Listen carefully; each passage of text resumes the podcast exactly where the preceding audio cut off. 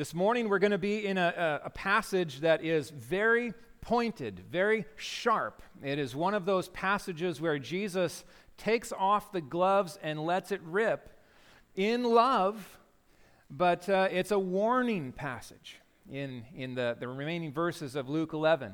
And so I was thinking, what do you title a, a sermon like this? And then I thought, pump the brakes. That's perfect. That's it. That's what I feel like. This is, this is a warning for us this morning. And it's kind of like if you're heading down a, a dangerous path, this sermon can be for you a, a pump the brakes. Hold on. Wait, let's reevaluate. Are we heading the right direction here? Are things the way they ought to be? Or do we need to re, reorient our lives? Maybe make a radical change. It could be that some, even in this room this morning, experienced the Spirit of God pumping the brakes in your soul and saying, Listen now, listen close. This warning is for you. It may be. I want to pick up where we left off a few weeks ago. There's a, a passage where uh, this kind of sets the tone for all of Luke 11. Jesus has cast this, this demon out of this man who was mute. And as soon as he cast out this demon, the man celebrated this deliverance and began to speak and, and, and shout and testify to the freedom that had been accomplished in the power of Christ. There were people in the crowd who were in awe, but there were people in the crowd who I, I've labeled the antagonists. They accused Jesus of, of casting out the demon in the power of Beelzebul or Satan, the prince of demons, the lord of the flies, which is the dumbest accusation I think ever leveled against Jesus. But uh, Jesus dealt with that. We, we kind of covered that a lot the previous week. And then there were others who said, uh, you know what, Jesus, uh, that's, you know, that's great, but we want to see a sign from heaven. We want to see you accomplish a sign from heaven. And the more I studied that, that sign from heaven part, the more I began to think it's fascinating because it's as if they're not happy with the power that was set on display when he cast the demon out. They wanted more, they wanted something specifically in their minds. You know, a sign from heaven, Jesus, this is what we would prefer. Maybe you could call fire down and, and burn something up right? Or maybe you could walk over to the Sea of Galilee, put your foot in, and split it in two, or, you know, something like that. Then we would believe. Do what we want, where we want it, how we want it, in, in, in the terms that we ascribe, and then we'll believe. These are the skeptics. We've got to feel how foolish this is for them to suggest, to, to stand back with their arms crossed and say, yeah, it's just not enough. I mean, Jesus has almost eradicated illness from Israel at this point. He, he has healed masses and masses of people, he has cast demons out, he has walked on the water, as we saw last week. He's all of these miraculous displays of healing and, and, and deliverance all pointing to the reality that he is, in fact, God himself. Sent by the Father, the second member of the Trinity, the Son, incarnate in the flesh, on this earth, in our midst, speaking the words of life. But it's not enough for them. Now, let's continue on. In verse 29 is where we pick it up this morning. I titled this, these verses, Something Greater is Here. Something Greater is Here. When the crowds were increasing, he began to say, This generation is an evil generation. It seeks for a sign, but no sign will be given it except the sign of Jonah. For as Jonah became a sign to the people of Nineveh, so will the Son of Man be to this generation. Okay, and all of us are kind of like, okay, the sign of Jonah. He says he's, not going to do what they want him to do. They're trying to turn him into a genie, right? And, and Jesus is never going to be your personal genie. He's Jesus, He's the King of Kings, right? We bow before Him. He doesn't just do our bidding. But He says, I'm, uh, the only sign you're going to get this evil and wicked generation is the sign of Jonah. And so instantly, we're transported back to the book of Jonah. And let me just give you a crash course in Jonah. Jonah was a very strange prophet of God. He was, he was like the, the last prophet you want to be like, okay?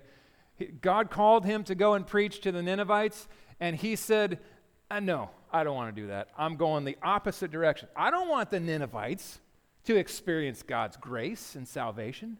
That's the Assyrians. They're our worst enemy. I'm not going to go. And so he goes to Joppa, gets on a ship. We got to see the port that last year where he actually loaded up on a ship right there. Uh, the Lord uh, was like, um, You forget who I am, Jonah. I sent you to Nineveh, and that's where you're going to go. So the storm comes, the sailors freak out, they cast the lots, and the Lord sovereignly identifies Jonah as the problem, who's he's trying to sleep in the, in the belly of the ship, uh, trying to drown his, his concern away with sleep. It doesn't work. Finally, they, they throw him overboard, and a gigantic fish swallows him, takes him down into the depths, and he is in the heart of the sea for three days in this huge fish. Okay? He's kept alive by God. He's not, you know, eaten up or chomped up like a, like a shark. This, this big fish takes him down, and then after three days, he is spit out of a fish. He would have been in kind of rough shape. His skin was probably really white, and, and, uh, and you know, the acid and stuff would have made him really white and, and weak, and he's probably really smelled awful. And here he is. He repents in the depths for his disobedience to the Lord, and God shows him grace. And so he goes to Nineveh, finally, reluctant. He's the reluctant prophet. He preaches a very short sermon and relays how uh, the Lord basically grabbed his rebellion and turned him around and brought him against his will to preach to the people he didn't want to see saved, but in fact were saved. The entire city repents at his preaching. How does Jonah respond? He gets angry that the Lord would show them grace and mercy, and he pouts on a hillside. He sits under the plant, and the Lord gives him shade, and then the Lord eats up his shade, and then the book ends. And you're just like, well, what was that? What an amazing prophet. So Jesus says, the only sign you're going to get is the sign of Jonah. And, and we're all saying, okay, what, what part of Jonah is the sign he speaks of? And Luke doesn't give us as much help here as Matthew gives us. Matthew gives us a little bit more to go with. Let me show you in Matthew 12, verse 40. Jesus says it this way For just as Jonah was three days and three nights in the belly of the great fish, so will the Son of Man be three days and three nights in the heart of the earth. Okay, the sign of Jonah. Jesus is referring to the work that he came to this earth to accomplish. His willing offering up of himself to be crucified and then buried for three days and then raised. That is the sign of Jonah that he speaks of. That's the sign that is going to be given, the sign of all signs, as it were. In fact, if you think about the sign of Jonah, Jonah was just a, a shadow. Jonah didn't die, he was just in a fish. He was reluctant to bring salvation. Jesus actually lays his life down joyfully for the joy set before him. He endured the cross, longing, excited to see those who place their faith in him saved. That's the sign of Jonah. Jesus brings the experience of Jonah and he blows it up into living color. Massive revival, massive salvation will be accomplished through this Jesus. He goes on to say this in verse 31 The queen of the south will rise up at the judgment with the men of this generation and, and condemn them, for she came from the ends of the earth to hear the wisdom of Solomon. And then listen Behold, something greater than Solomon is here. Something great. What an awesome thing to hear from Jesus, right? Jesus, the one who is preeminent over all, whatever wisdom Solomon had sourced itself from him. Whatever glory and esteem Solomon knew was a, a, a, candle next to the sun, the King of Kings and the Lord of Lords. Who is this Queen of the South? Well, we learn in the Old Testament as Solomon's reign was, was, was increasingly impressive and his finances grew and his wisdom was renowned, the word traveled abroad and people heard. And this Queen of Sheba, who was probably down in Ethiopia, heard about the renown of Solomon and, and said, You know what? These reports are true. I will pack up and go on a great journey, a long distance travel to go and seek him out.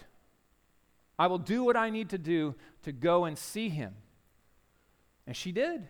She traveled all the way to Jerusalem. She was impressed by his, his wisdom and his riches and the blessing of God on his life. Why would Jesus say this here? Well, you have a crowd of people, some who believe, but many who are like this. Mm, I don't know, Jesus. I'm just not convinced. Yeah, that's impressive. I mean, you did something. We can't deny it, but ah, we need more. You see what he's saying? The Queen of Sheba herself is going to rise up at the day of judgment and pronounce condemnation on you, hard hearted people. What more do you need? She had so much less. And yet, in the confidence of the reports that he, she heard, she sought him out. She went to great distance, put herself in great peril to find Solomon and seek him out. These people are hard hearted in unbelief. They stand by and they say, oh, we just need another sign. We need, we need the kind of sign that would really, really seal the deal for us. Queen of Sheba will say, How dare you? How small a thought that is. Jesus goes on and he said this, verse 32 The men of Nineveh will rise up at the judgment with this generation and condemn it, for they repented at the preaching of Jonah. And then he says, Behold, something greater than Jonah is here. If the men of Nineveh repented at the preaching of Jonah, the reluctant prophet who who was angered at their salvation? Put yourself in the shoes of those who are hearing from the Son of God with their own ears and in hard hearted unbelief, closing their ears, shutting their eyes. Not enough. We won't believe. We just won't accept it. the preacher of preachers is standing in their midst and they pass judgment. They say it's just not enough. It's as if Jesus is saying, Do you realize what you have? Do you realize what you have? Now, I confess that there's been times in my life where I have been a little jealous of these crowds. What would it be like to be able to follow Jesus? to see him, to, to, to witness these, these miracles, to hear him teach in the first person, just to hear his words. Did they realize what they had? I wonder if the halls of church history would, would call to us. Now, everybody just grab your Bible, okay? Grab your Bible. Just hold it up. Hold it up. There you go. You got your iPhone, Larry. Okay? Okay, now look at that and ask yourself the question Do you realize what you have? You see that? Everybody with an ESV is just like, oh my goodness. Okay, you can put them down. You got your weightlifting in for the day. Do you realize, friends, what we have? We, we, we've got four gospels four eyewitness testimonies of the teaching of Christ. We've got the work of all of the scriptures, the full canon from beginning to end. We've got the full revelation of his prophecy. We know what the end is going to be before it takes place. We are spoiled. We're spoiled. And so before we judge these men too strictly, we have to look inside and ask the question do we treasure this book as we ought? I don't think we do. I feel my own heart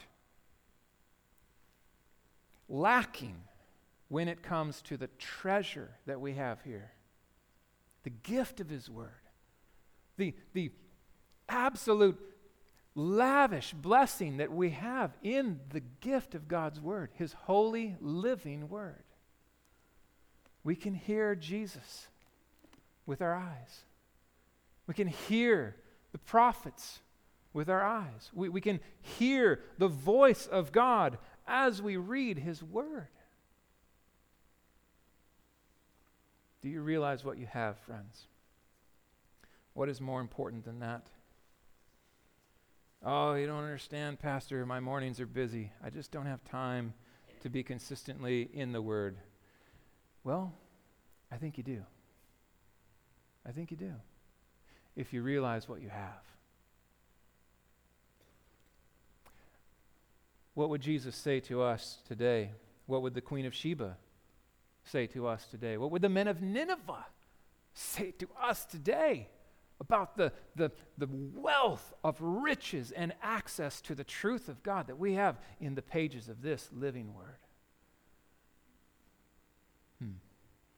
We should all be convicted. There's always more. There's always more. There's, there's more to delight, more to discover, more time, more opportunity, more to learn. Now, my goal is not to put a guilt trip on you. My goal is to call us to, to, to woo our hearts to the treasure of the Word. Hmm. Let's keep going. Verse 17. No, it's not verse 17. I don't know why it says that. I didn't get that right. It's verse 33. No one, after lighting a lamp, puts it in a cellar or under a basket, but on a stand, so that those who enter may see the light. Now, you've got to just ask the question what, where, how does the flow go here. Jesus is talking about the Queen of Sheba, the men of Nineveh, and then he's talking about a light. He's using this, this small little illustration here. And you're like, okay, what's the connection? How's, how's he moving? I think, as Andre said a number of weeks ago, this is not a reference to the light that we're called to shine. Now, we are called to shine. And no, we're not called to hide it under a, a bushel. No, I'm going to let my little light shine. Was it our thumb that we used? Or our finger? You remember that kids' song? You guys do that? I must have been my Baptist roots. Don't let Satan it out. Love that part. That's not what we're talking about here, though. We're talking about the light, the light of Christ. Jesus is referring to himself. He's the lamp here. He's saying, listen, it's not like the, the light is, is in the basement here. I'm standing in your midst.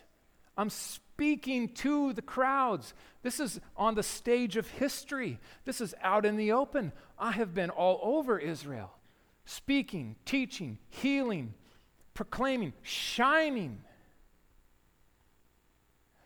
The, the light is shining. It's not in doubt. It's not a question of light, it's a question of sight. That's what Jesus is saying. Why are your arms crossed? Why are you, you accusing me of, of casting out demons in the power of Satan? Why do you need more miracles when I've literally just shown you something you've never seen before? The signs of heaven are all around, and your arms are still folded. What's wrong? It's not that the light is failing to shine, it's that your eyes are closed. it's that you refuse to see it. It's a question of sight. You see this by the next verse. Look at how he goes on. Oh, let me just share this real quick from John 8. Jesus spoke to them and said, I am the light of the world. Whoever follows me will not walk in darkness, but will have the light of life. The light of life. Jesus called himself the light of the world. He is referring to himself in this. The, the, the, question is will they follow? Will they place their faith in him? Will they obey him, trust him, look to him, or will they harden their hearts and reject him? He says this Your eye is the lamp of your body. When your eye is healthy, your whole body is full of light. But when it is bad, when your eye is bad, your body is full of darkness. The eye, he says, is, is the place where the light is to come in. Now, he's speaking spiritually here. If your eyes are shut, you're not going to allow that light in to pierce the darkness inside of you. Hmm. Your eye is the lamp of your body. And then he says this. This is the heart of this whole passage. This is the warning that has all to do with everything we've covered and where we're going. Listen close. Therefore, he speaks, and you just imagine his eyes making contact with all of these people. Be careful lest the light in you be darkness. Be warned. That's possible. It's possible to be totally convinced that the light inside of you is actually light when it's not, when it's darkness. Hmm. It's interesting how self righteousness and self deception go hand in hand. The greatest challenge for those in this day and in our day to the salvation of Christ was self righteousness. Hey, Jesus, we are not the poor, miserable, blind, and oppressed. I mean, that's cool that you're helping out those people, but what about us, the good people? You know, the religious people, the, the, the righteous people. Don't you have some encouragement for us? The healthy ones. He says, I didn't come for the healthy, I came for the sick. Well, what do you mean by that, Jesus? I mean, aren't you impressed with, with our righteousness? Look at the light in us. And his warning goes out Be careful. Self righteousness was the definition of the Pharisees. It was the opioid of religion in this day.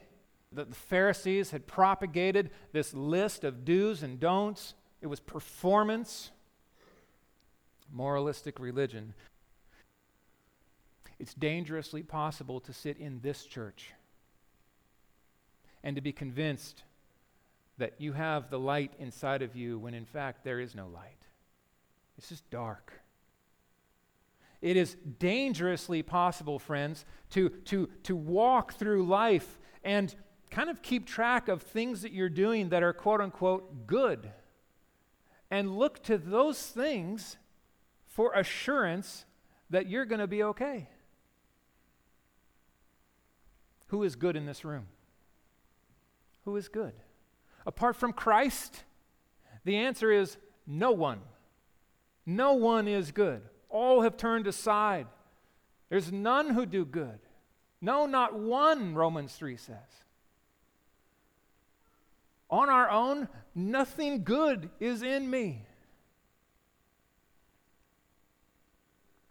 I cannot merit salvation. I am never righteous enough to be qualified for life. I stand condemned, and so do you. We're sinners, friends. We're not good people. We're, we're, we're rebels at heart by instinct and by choice, twice condemned. Now, when Jesus Christ hits the scene, all of that changes. All of that changes. When you trust Jesus Christ as your Savior and Lord, the deepest thing about you is no longer sin. You are made new, you are a new creation. The deepest thing about you then is what? The righteousness of Christ. That's what happens. So I'm staring out this morning at saints sanctified in Christ. Those who have placed their faith in Jesus are positionally brought into this place of, of perfection in his righteousness. We are given his obedience. Everywhere we disobeyed is paid in full. Everywhere that he obeyed is mine in full. And then we just live out of that place to try to be consistent with who we are. Sanctification is the process of becoming who you are in Jesus Christ. Righteous. Want to obey, Lord, like your son obeyed. Help me. Help me. And so, at my funeral, all praise and glory for anything worthy or good that I ever did does not stick on me. It goes straight there to Jesus. It's for His glory, it's His work, it's His goodness. Moralistic religion will send you to the fires of hell. It has never saved anyone. No one has ever been saved by trying to be good enough for God. It's laughable. But entire religions are built upon that. And there's scores of people, millions today, who throw themselves at this work over and over and over, convinced that they have light when they don't. That was true of the crowd that Jesus spoke to. He said, If then your whole body is full of light, having no part dark, it will be wholly bright, as when a lamp with its rays gives you light. The question is never the insufficiency of the light. The question is, is it in you? Because if it is, it's going to be hunting down the darkness and shining bright and revealing sin and, and winnowing out the evil and the corruption. It is light, it is life and it is only in Jesus Christ. Hmm.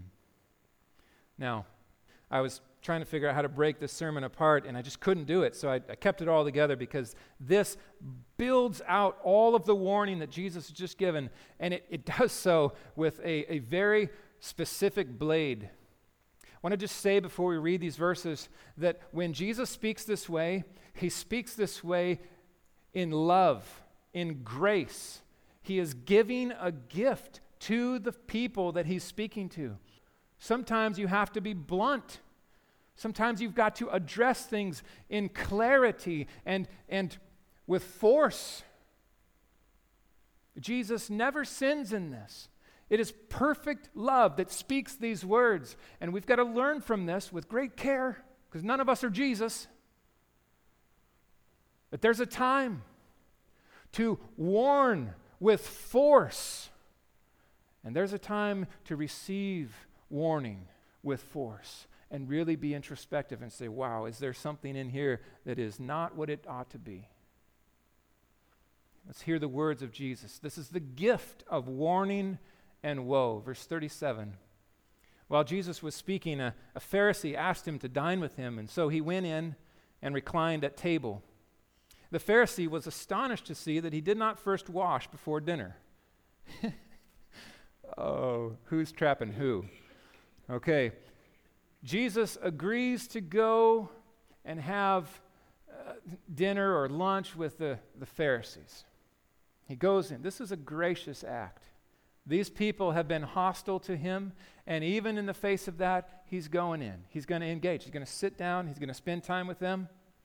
Now he goes in and his hands are already clean. This is not an issue of hygiene here.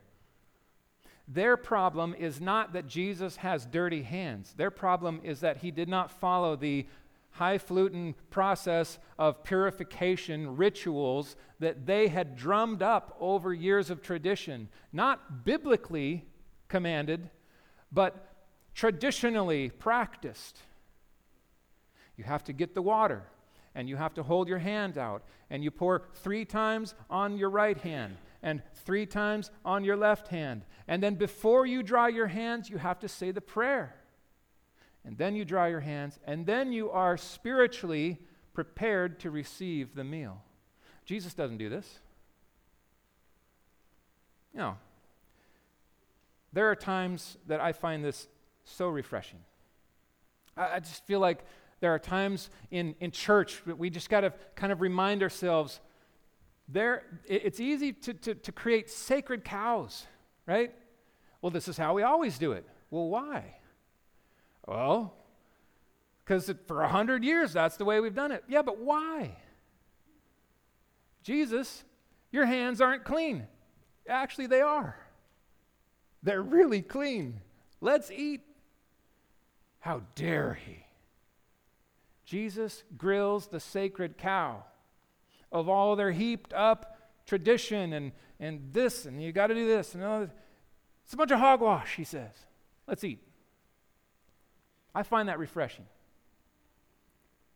Stick with the Word. What does the Word of God command us to do? And let's not build out thousands and thousands of all of these things you've got to do beyond that. What's the point? Well, they're offended. And the meal hasn't even started. Just wait. Jesus did not forget. This is purposeful. And then he begins to speak.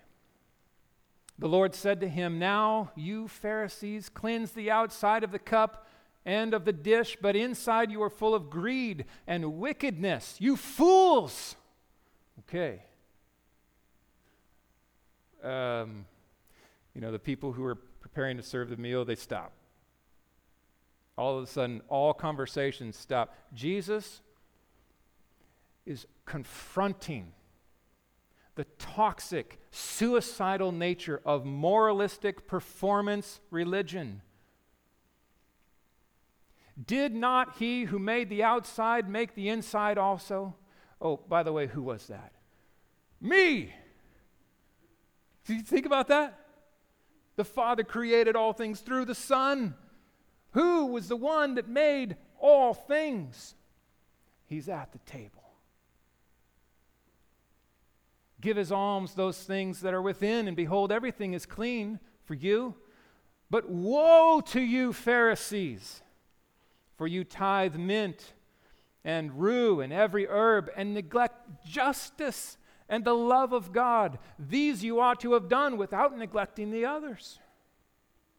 Wow.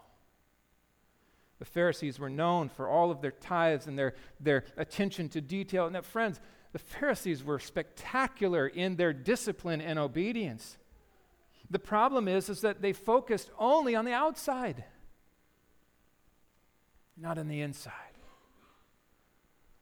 I brought with me my favorite coffee mug today.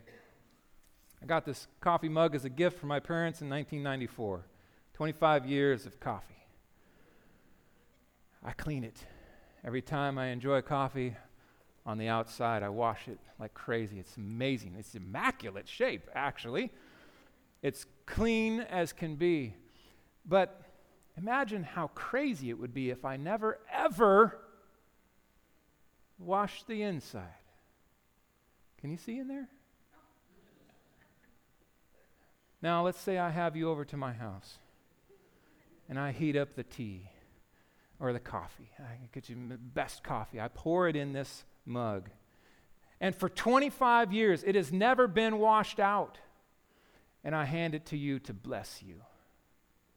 And you look in and you see roots growing and dirt. There may be some things crawling in there. It's foolish to polish the outside and ignore the inside. Friends, that's what religion is. That's what religion is. It's all about doing things it's the exterior. That's why it's so boastful and prideful. It puffs people up. Oh, I feel good about myself. I did good things. But where's your heart?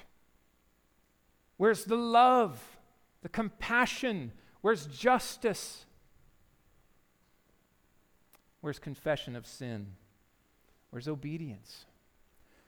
Reminds me of 1 Samuel 16, verse 7b. Jesus, uh, For the Lord sees not as man sees. Man looks on the outward appearance, but the Lord looks at the heart.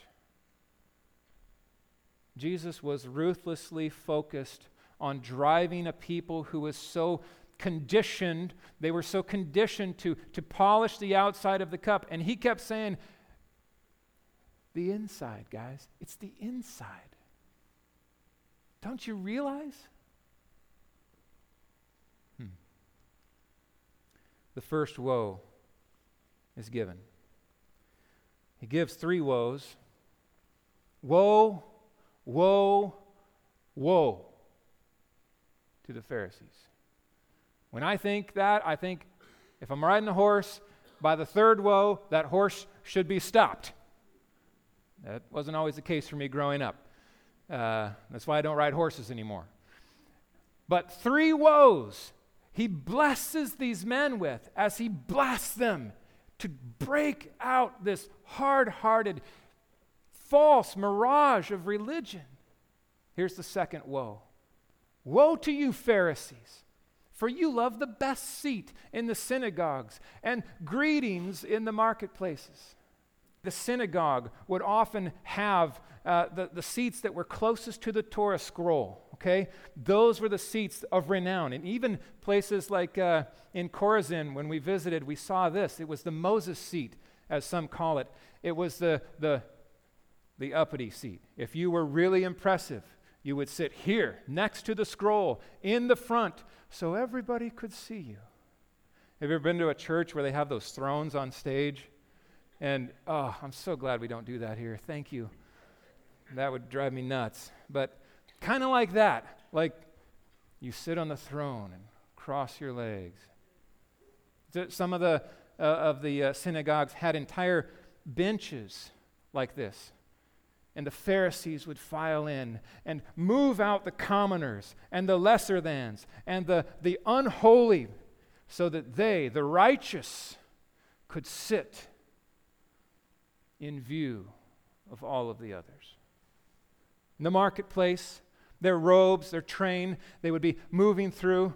Greetings, greetings. This lofty arrogance, this air of, oh, thank you that I'm not like that poor, miserable wretch. I am righteous because I tithed mint and rue and herb. Jesus is not impressed. Hmm. Wonder as the meal is going, how far into this meal did they get? You know? Did he ever get the bread or did, was it just like, that's it? Woe to you, the third woe. For you, you Pharisees, you're like unmarked graves, and people walk over them without knowing it. This was tremendously direct. He calls these Pharisees unmarked graves. So, in this day, it was so important to mark the graves where you buried a dead body because to cross over that place was immediately to be counted as unclean. Now, if you're walking through a field and there's an unmarked grave, you can all of a sudden be made unclean and totally not know it. He says, You Pharisees, you, you're making people unclean. And, and they think that they're being made clean as they follow in your example. You're like unmarked graves. Wow. Well, there's three woes down. At this point, I love this, this little exchange. This is fascinating. One of the lawyers, right? He, you could just see him over there. Uh, huh, Jesus, Maybe, maybe he was just trying to be like, oh man, someone has to say something. He's really making these people mad. Uh, the, one of the scribes, okay, the, the Pharisees and the scribes. Now, the scribes were the guys who worked with the, the word. They were the very uh, astute, careful uh, word people. They copied the scrolls. They were very specific, very precise. Uh, they served in that role. They were all Pharisees, but they were specifically functioning in the role of scribe, and uh, they were referred to also as lawyers. One of the lawyers answered him, Teacher, uh, teacher, uh, in saying these things, you're also insulting us. Jesus looks his direction and he says, Woe to you, lawyers, also! And all the scribes put down their pens. Wait, what? For you load people with burdens hard to bear, and you yourselves do not touch the burdens with one of your fingers. You don't lift a finger to carry the burdens that you're heaping on the backs of others. Woe to you for doing this. Reminds me of Jesus. Come to me, all who labor and are heavy laden, and I will give you rest. Take my yoke, my teaching, my, my instruction. Take this upon you and learn from me, for I'm gentle and lowly in heart. You'll find rest for your souls. My yoke is light, it's easy. My burden is light. Compared to the, the carrying of all of this insanity that the scribes and Pharisees had heaped upon the people, Jesus was, was like lifting the burden. Hmm. He's not done. Woe to you, for you build the tombs of the prophets whom your fathers killed. So your witnesses, and you consent to the deeds of your fathers, for they killed them, and you build their tombs. Therefore, also the wisdom of God said, I will send them prophets and apostles, some of whom they will kill and persecute, so that the blood of all the prophets shed from the foundation of the world may be charged against this generation. It's a mind blowing statement for Jesus to make. From the blood of Abel to the blood of Zechariah, who perished between the altar and the sanctuary. Yes, I tell you, it will be required of this generation. Wow the blood of all of the prophets. Now, these scribes, they spent a lot of time dressing up and, and, and attempting to honor the prophets. They felt bad about how their forefathers had murdered them all. Here's what they weren't doing when they were dressing up their graves obeying them,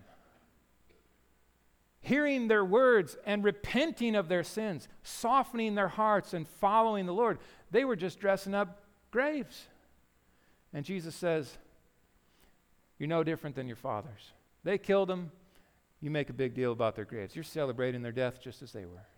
And then he says, Those people who are hearing Jesus say this at this time, he, he is going to pour out this unique judgment on those who heard this. This is a temporary judgment, but tens of thousands of people would perish answering for the death of the prophets. And you think the apostles who were coming, the early launch of the church, how much judgment was stored up in the opposition of the launch of the church?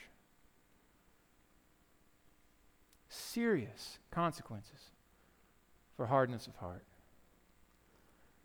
Responsibility something that follows revelation. These people heard Jesus teach, and they were responsible uniquely. But so are we, friends. So are we. To whom much is given, much will be required. Now, the final woe Woe to you, lawyers! You have taken away the key of knowledge. You did not enter yourself, and you hindered those who were entering. You think of this people coming in to the kingdom, and here they come, and they're coming, and here's the scribes and the Pharisees, the lawyers, and they're like, no, no, no, no, no, that's not right. He threw that demon out in the power of Satan. And they stop and they say, oh, wow, I didn't know that. I, I'm sorry. I, I, it, sure, right? Think of the, the impediment that they were opposing the King of Kings. They are blind guides leading the blind. They've hijacked the scriptures, and Jesus called them out. How would they respond? Well, The final verse As he went away from there, I still don't know if they ate, right? You don't even know how the meal went. They might have just said, That's it, you're gone, out. The scribes and the Pharisees began to press him. That's a very specific word. They were, they, they were hating him. They, they opposed him. They wanted to trap him. They pressed him hard to provoke him to speak about many things, lying in wait for him to catch him in something he might say. That leads us to the cross eventually. Oh, that they would have received the warning and softened their hearts, opened their eyes, and turned. But they did not. They did not. Our response this morning what will it be? Are you here this morning and you have heard the warning, be careful lest the light in you be darkness? Are you concerned that you may be looking to your own works, your own performance, as the basis of your confidence in being accepted by God? If that is a concern, it is very possible that the light that you think is in you is not light at all, it's dark. I'll tell you the answer. The answer is Jesus Christ. We sing this song, and it's so perfect out of this text. In Christ alone, my hope is found. He is my light, my strength, my song. In Christ alone. Christ alone in Christ alone. Trust Him, look to Him, fall down before Him, bend your knee, make Him your Savior, your Lord, your King, and you will know the light of life. Let's pray. Oh, Father, we celebrate the good news that those who dwell in darkness can become light through Jesus Christ. We thank you that, that once we who only knew darkness, stumbling around in the dark and, and fooling ourselves to think that somehow we were going to be okay or be good enough, we thank you, Lord, that you opened our eyes to see the light, the glory of God in the face of your Son, Jesus Christ. We celebrate his light. We, we celebrate this life that we know as our eye beholds him from the heart, and we are changed from one degree of glory to a next. Lord, we long for the day when he alone will be our light. There will be no sun, but the Lord will light our world. He's our lamp. We pray, Father, as we walk through this week, that you would light our path, that, that the light in us would, in fact, be Christ, and that he would be all in all, that he would be our hope alone, our joy, our song, our strength. In Christ alone. O oh Lord, make this true of everyone here, we pray in Jesus' name. Amen.